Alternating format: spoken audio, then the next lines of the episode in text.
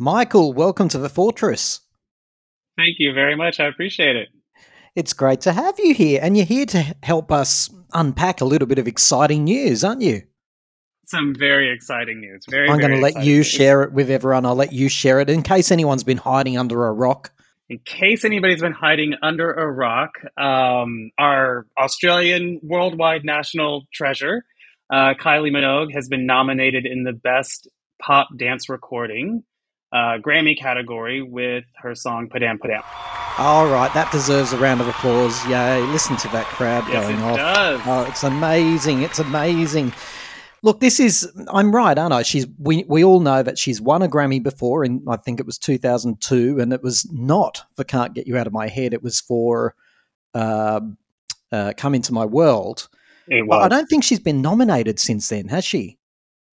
She's actually been nominated six times. Oh, uh, in 2000, yeah, in 2003 for Love at First Sight, 2004 for Come Into My World, 2005 for Slow, 2006 I Believe in You, and then in 2009 her album X was nominated in the band, Best Dance Album category.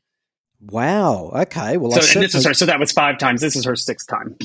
Wow, I, I, I got that wrong. I didn't know she'd been nominated that many times. Wow, we okay. So, she, but she's she owns one. That's fantastic. As I understand it, it's look the the Grammys came to being in 1958. Okay, and mm-hmm. it was they were known as the Gramophone Awards back then. Which, by the way, mm-hmm. I look at the statistics for this podcast, and at least half of you listening were probably around at that time and remember the Gramophone Award which later became the Grammy Award. So, uh, but look, and uh, as far as I know, and the reason I'm going back in history is I was, I was interested, I was curious to know how do they vote for this stuff, right? And there is actually Academy that decides the nominees and then the final outcome. So, who's she up against? So she's up against the other nominees in this category are um, a song called "Miracle" by Calvin Harris, featuring Ellie Goulding, uh, One in a Million by Bebe Rexha and David Guetta, um, and another Australian, uh, Rush by Troy Troye Sivan. oh no! Oh, what am I going to do now? Oh God, I didn't yeah. know Troye was in there. Troye I don't know. Is in there plenty of you would have heard the podcast where I said, "What did I? I called you all a rude name," which didn't go down well, by the way. By the way, it was a joke for those of you who still haven't got it. I think I said, "Shut up, you old bastards," and listen to Troye Sivan.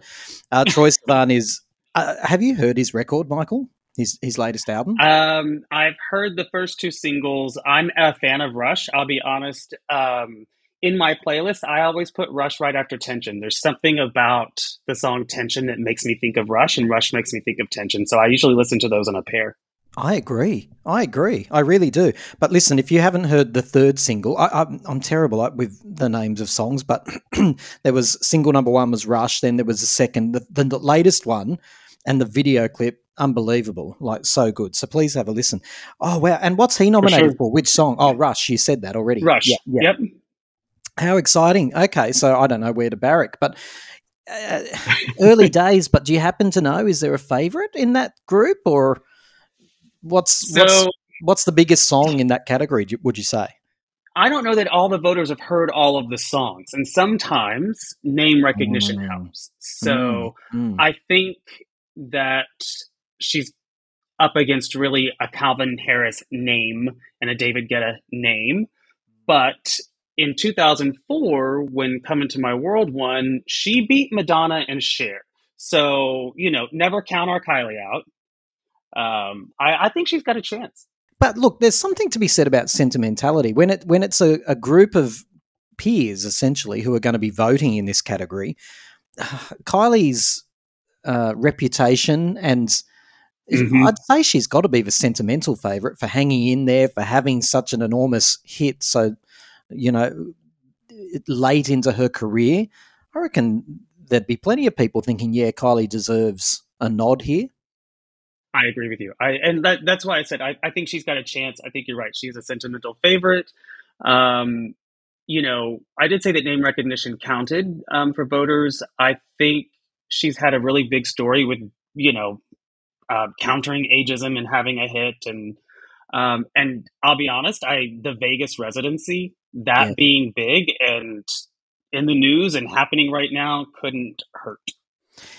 Yeah. And I know we've got a lot of American people listening, but I'm going to say it. Americans like to reward people who come their way. So the fact that she's paying a lot of attention to the United States at the moment is not going to hurt.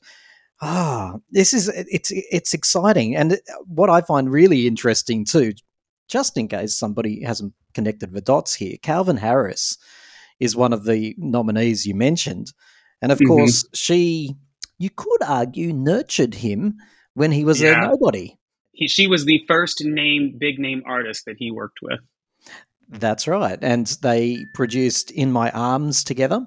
Mm-hmm. Uh, and uh, I'm sure it was him who, I mean, he produced a bit for X, but Heartbeat Rock, I think it was mm-hmm. him that she was referring to when. I don't know if you can all hear those messages, by the way. This is an example of what teenagers, well, he's not even a teenager anymore. Can you hear ding, ding, ding, ding, ding, ding? Teenagers don't bit, write yeah. one text message. They don't do it. They go, hi, dad, send. Just letting you know that. Send. I'm here. Send. Can you also do send? Uh, this is what's going on in case you're wondering why the beeps are happening. And yeah, I'm an unprofessional person. I didn't mute my phone. Um, so, but yeah, it was Heartbeat Rock where he decided to put in the, the gap, like the silence. Yes, she did talk about that. Yeah, that was him, wasn't it? Yeah, yeah, yeah. Mm-hmm. He had had a little. He had already had a little bit of success, but she was the first big name, and he has actually credited her with that extra attention that you know, propelled him. Oh, and it did too. I remember at the time. I mean, look, for me, I didn't know who he was. And then all of a sudden I was like, oh, Calvin Harris. But, you know, mm-hmm. like Madonna, Kylie has that skill of sussing out the, the up and coming talent too that are compatible with her brand. Here's a hard question. What do you reckon, Michael? I mean, I can't help by being excited by this, but should we care? Do the Grammys mean anything anymore? Uh, that's a great question. Um, they may not have care? the stature that they used to. Yeah, I care. I, but I'm a music person. Like I, I love pop music. I love music. I love keeping up with the trends. And you know, I'm of a particular age as well. You know, so you know, I've grown up with the Grammys being the music recognition award. So to me, it does mean something, and and it really for artists it means visibility especially if it's a televised category, especially if you mm. win. Like there's always a big bump in sales and streams and things like that. So um, it just creates another story for her, and I think it's um, it does lead to some more recognition and credibility. Um, so yeah, I, I I still think it has quite a bit of meaning. Oh, I'm going to go along with you. I think they still matter. Look, this question about oh the Grammys don't matter anymore. It's existed since the beginning of time. They were considered right. a little bit of a, a second rate venture when they first started as the Gramophone Awards. And then, of course, we, I mean, you can point to nearly any year. Milli Vanilli, 1990, for example. And then when they had to take that off them um, because they weren't yeah. the voice on their recordings, uh, people said, well, that's a reflection on the Grammys. There's been so many examples. Hey, Michael, here's my most exciting question Should they ask her to perform? 100%. Of course, they should ask her. 100%. You and I need to make this happen, Michael. We do. It's basically, hey, Grammy people, Kylie's over there. She's around and she's more than happy to perform. Seriously. Just to make it really clear, Michael, the public can't vote for this, so there's nothing we can do to really promote no. it except for share things on social media like you did, which is how I came to be in touch with you. You were sharing mm. the, the mere fact that she has been nominated. Mm-hmm. So maybe we should be doing a bit more of that. You know, I, I it couldn't hurt as far as like the name recognition goes, but there are uh, requirements to be part of that recording academy. So it's you know engineers, producers, artists, and then there are certain requirements, and I think a minimum dues. Um, so it is limited, mm. but um, it couldn't hurt. Like can't hurt. Can't it never hurt. hurts to campaign. Now, I always love talking to a, an American Kylie fan, so I'm going to take the opportunity if it's all right with you, Michael. How long have you been a of Kylie course. for? I actually um, became a Kylie fan when the Locomotion came out, um, but I liked "I Should Be So Lucky." I just didn't know it was Kylie singing it. I remember liking that song on the radio, and then when I bought the cassette after the Locomotion came out, um, I was hooked. I was a fan, but I was actually um, I was 11 then, I was already obsessed with Australia. I was oh. I had done a report in elementary school in Australia and I was obsessed. And then I loved trains. And so this person comes out who's from Australia remaking a song that I already liked. And I was just that was it. About I mean, a train. Like, yeah. And then, you know, so I started, you know, I I bought the first album, the second album, and it turns out like I found a tape of old songs I recorded off the radio years after that, and a ton of them were Stock Aitken Waterman songs. So oh. I just realized, oh, I was a Stock Aitken Waterman fan, and have just. But Kylie is my main main person. Yeah, you're secretly British, I think. I, I I love British girl groups. Like I'm a Sugababes fan. Girls Aloud. Uh, like yes, you like I, British pop, British or Australian? Know? Yeah, it's it's got a it's a, British pop has a well, I don't know. If, yeah, I think it still does to a degree, but certainly in the 80s, it had a, a very, very distinct sound. Yeah. Right. So, yeah, is it hard being an American Kylie fan? Is it difficult? It was. It was until Can't Get Out of My Head came out. Um, because you had to rely on imports. You had to explain to somebody if you wanted to clue them into who she was that she sang the locomotion. And it's and as much as i love that song she was so much more than that. Um and so but people are just like oh okay you like that cheesy girl. And so you're trying to kind of defend it and you get How defensive a little bit. Like hey wait a minute like this person is like a legend around the world. So but once can't get out of my head came out and itunes came out and music became more globally available it was a lot easier. But yeah. I'll tell you, a funny story. I was in Australia for New Year's 2013 when she did her fashion book signing. And so I went to that in Sydney. And in, in America, I'm considered obsessed. So I'm standing in line with these other guys who are in line to get their fashion book signed. And I'm a nobody there. Like, oh, I've been to eight Kylie concerts around the world. They had been to 30 so that was a little a little humbling but i mean it was cool your fandom was dwarfed because of the environment was. yeah i got it i it got was. it yeah, but there has to be a score for degree of difficulty, right? There has to be. and your degree of difficulty is higher than ours. so I reckon it evens itself out, my friend. I am always I so. a huge admirer of American Kylie fans because I don't know what it would have been like to, because I know they released Kylie, then Enjoy Yourself, as far as I know, Rhythm of Love didn't really get a release no. there, and a lot of albums in between. So I always thought if you're an American fan pre-internet and you were somehow getting your hand on the, hands on this stuff, mm-hmm. you bloody well made an effort. Much more, I, I made an effort too over here. I hounded record shops by ringing them every day, going, "Is it there yet? Is it there yet? Is it there yet?" for every single and every album. so I made an effort too, but I think the award for effort really goes to you and any other American fan that's stuck in there for all that time. I have to ask you this before you go, otherwise, wouldn't be doing sure. my job.